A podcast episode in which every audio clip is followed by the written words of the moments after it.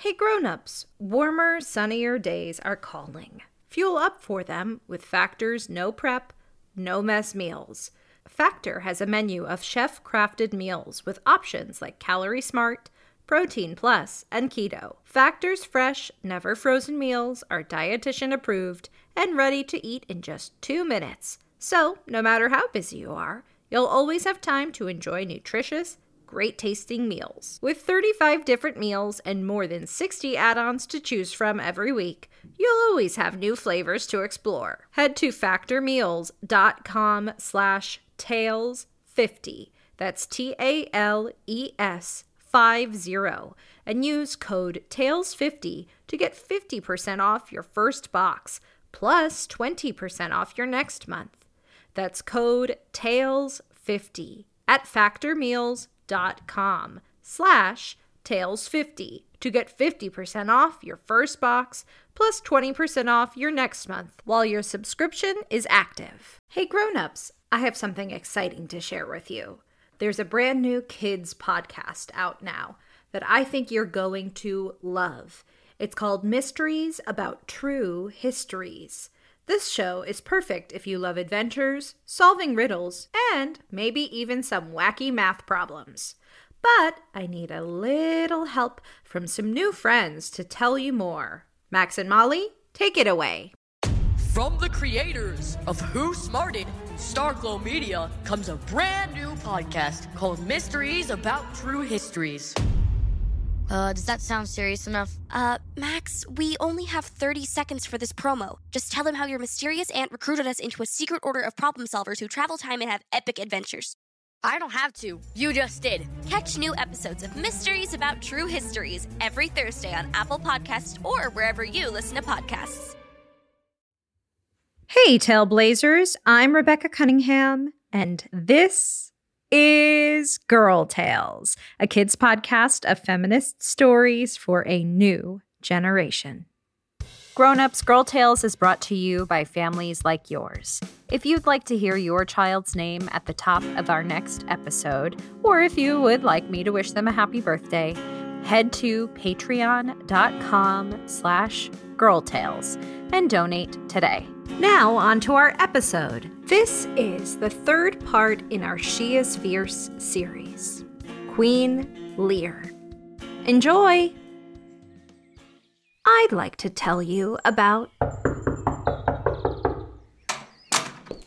Well, call me Lumpy Lumpkins. Hello, Rebecca. Hi, Ishbel. How are you? Last time you visited, you were replacing our stolen bathtub. I never did catch that goat that stole it. Glad you remember old Ishbel Birtwistle, plumber extraordinaire. So, what is it today, Ishbel? A broken pipe in the treehouse upstairs? A clogged sink? In fact, Miss Rebecca, I have a voicemail from you about your garbage disposal that you broke when you accidentally dropped some popcorn kernels in it.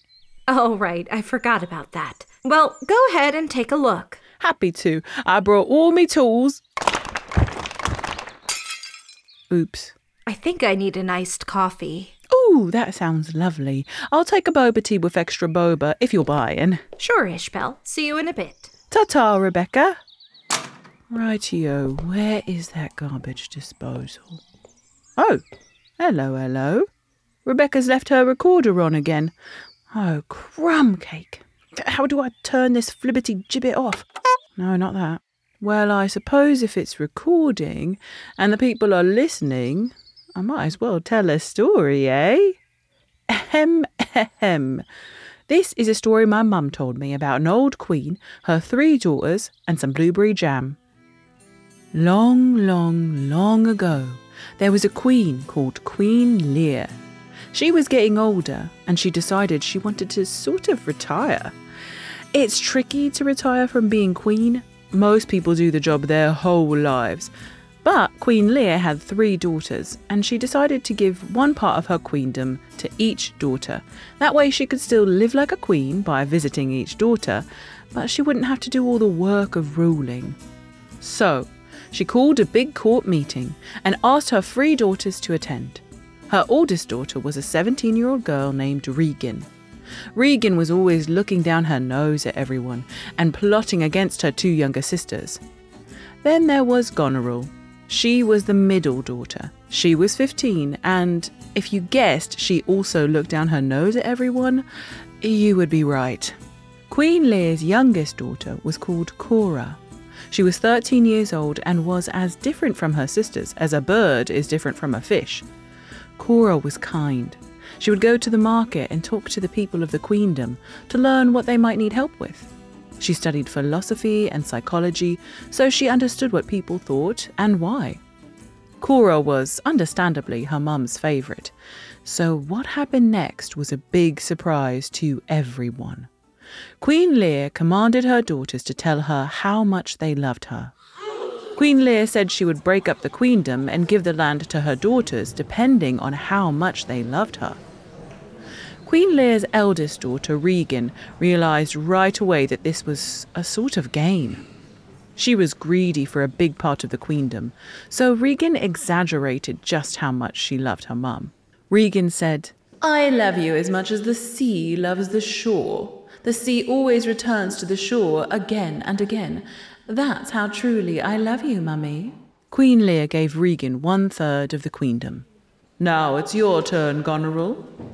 The second daughter, Goneril, saw what her older sister did and decided to exaggerate even more to try and get more land. Goneril said, I love you as much as the mountains love the sky. They are always reaching for the sky higher and higher. That's how truly I love you, mummy. Queen Lear gave Goneril one third of the queendom. Now it's your turn, Cora. How much do you love me? Cora was wise but she was not good at exaggerating. She always told the truth, so that's what she told Queen Lear. I love you as much as a daughter should love her mum. I'm not the sea or a mountain. I'm a girl, and I love you because you're my mum. Queen Lear was not happy with that answer. You used to be my favourite, Cora, Queen Lear said. Hey! Regan and Goneril interjected. Queen Lear continued, ignoring them. But now I never want to see you again. Everyone in court gasped. Queen Lear took the final part of the queendom, the part meant for Cora, and split it between Goneril and Regan, who were both happy to have even more land, and doubly happy to hear Queen Lear yell at Cora.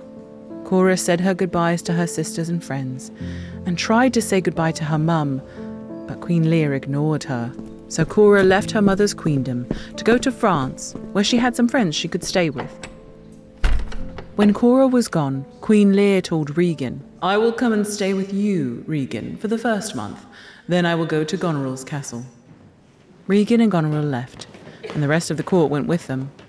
All except Queen Lear's jester, Fulvia the Fool, who came and sat next to the Queen.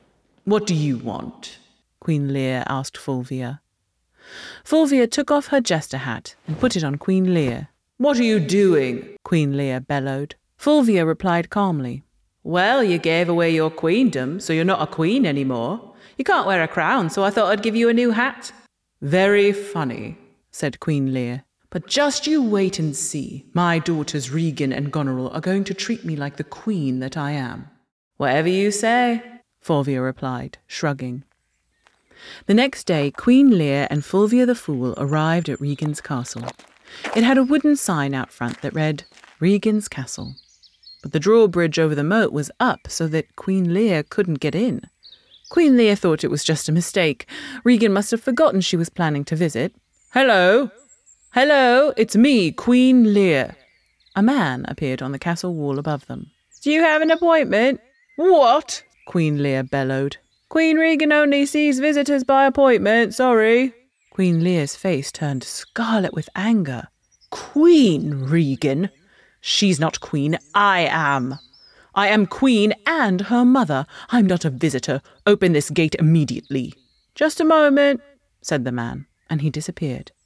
Queen Lear expected to hear the clink clank of the drawbridge coming down, but all was quiet. Then Regan appeared on the castle wall. Regan, my dear daughter who loves me as much as the sea loves the shore, your servant insulted me. Now let me in. Regan frowned.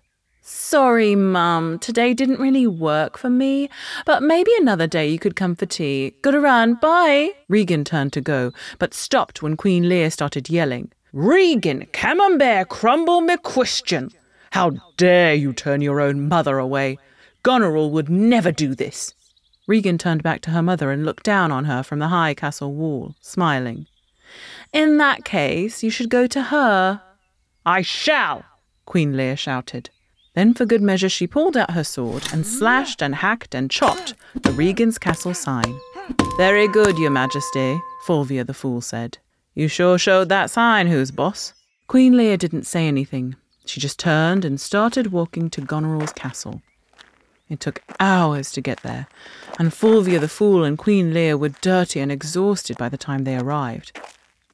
At Goneril's castle there was a wooden sign that read, Goneril's Castle, and the drawbridge, like Regan's, was up. That's understandable, said Queen Lear. She wasn't expecting me. Fulvia gave her a look. Um, anyway, you may announce me. Of course, your majesty, said Fulvia. Then at the top of her lungs she shouted, Queen Lear is here to see her grateful daughter Goneril, the one who loves her like a mountain loves the sky. A man appeared on the castle wall. Nobody's home, he said. Queen Lear looked so angry, Fulvia thought steam might start coming out of her ears. You tell that wretched girl Goneril that if she does not let me in, I will have such revenge on her. It will be so bad that I can't even describe how bad this revenge will be. But, madam, Queen Goneril isn't home. She's visiting her sister, Queen Regan. They told me not to let you in the castle. I am the Queen, you scoundrel. Queen? All I see is a dirty old woman and a fool. At that, even Fulvia was so shocked and angry that she grabbed Queen Lear's sword and slashed and hacked and chopped the Goneril's castle sign. Oh, just leave it, Fulvia, Queen Lear said. She wasn't angry anymore. Now she felt numb and defeated. A thunderstorm was brewing, and Queen Lear and Fulvia were going to get stuck in it. Queen Lear started walking into the fields around the castle. Fulvia followed her and tried to cheer her up with some jokes as the rain started to fall. Your Majesty, the fool thinks they are wise. The wise one knows they are a fool. But to Queen Lear, that didn't sound like a joke. It sounded like her. She had become a fool. She thought Regan and Goneril really loved her, but they just wanted to become queens and get more land, and they would say anything to get what they wanted.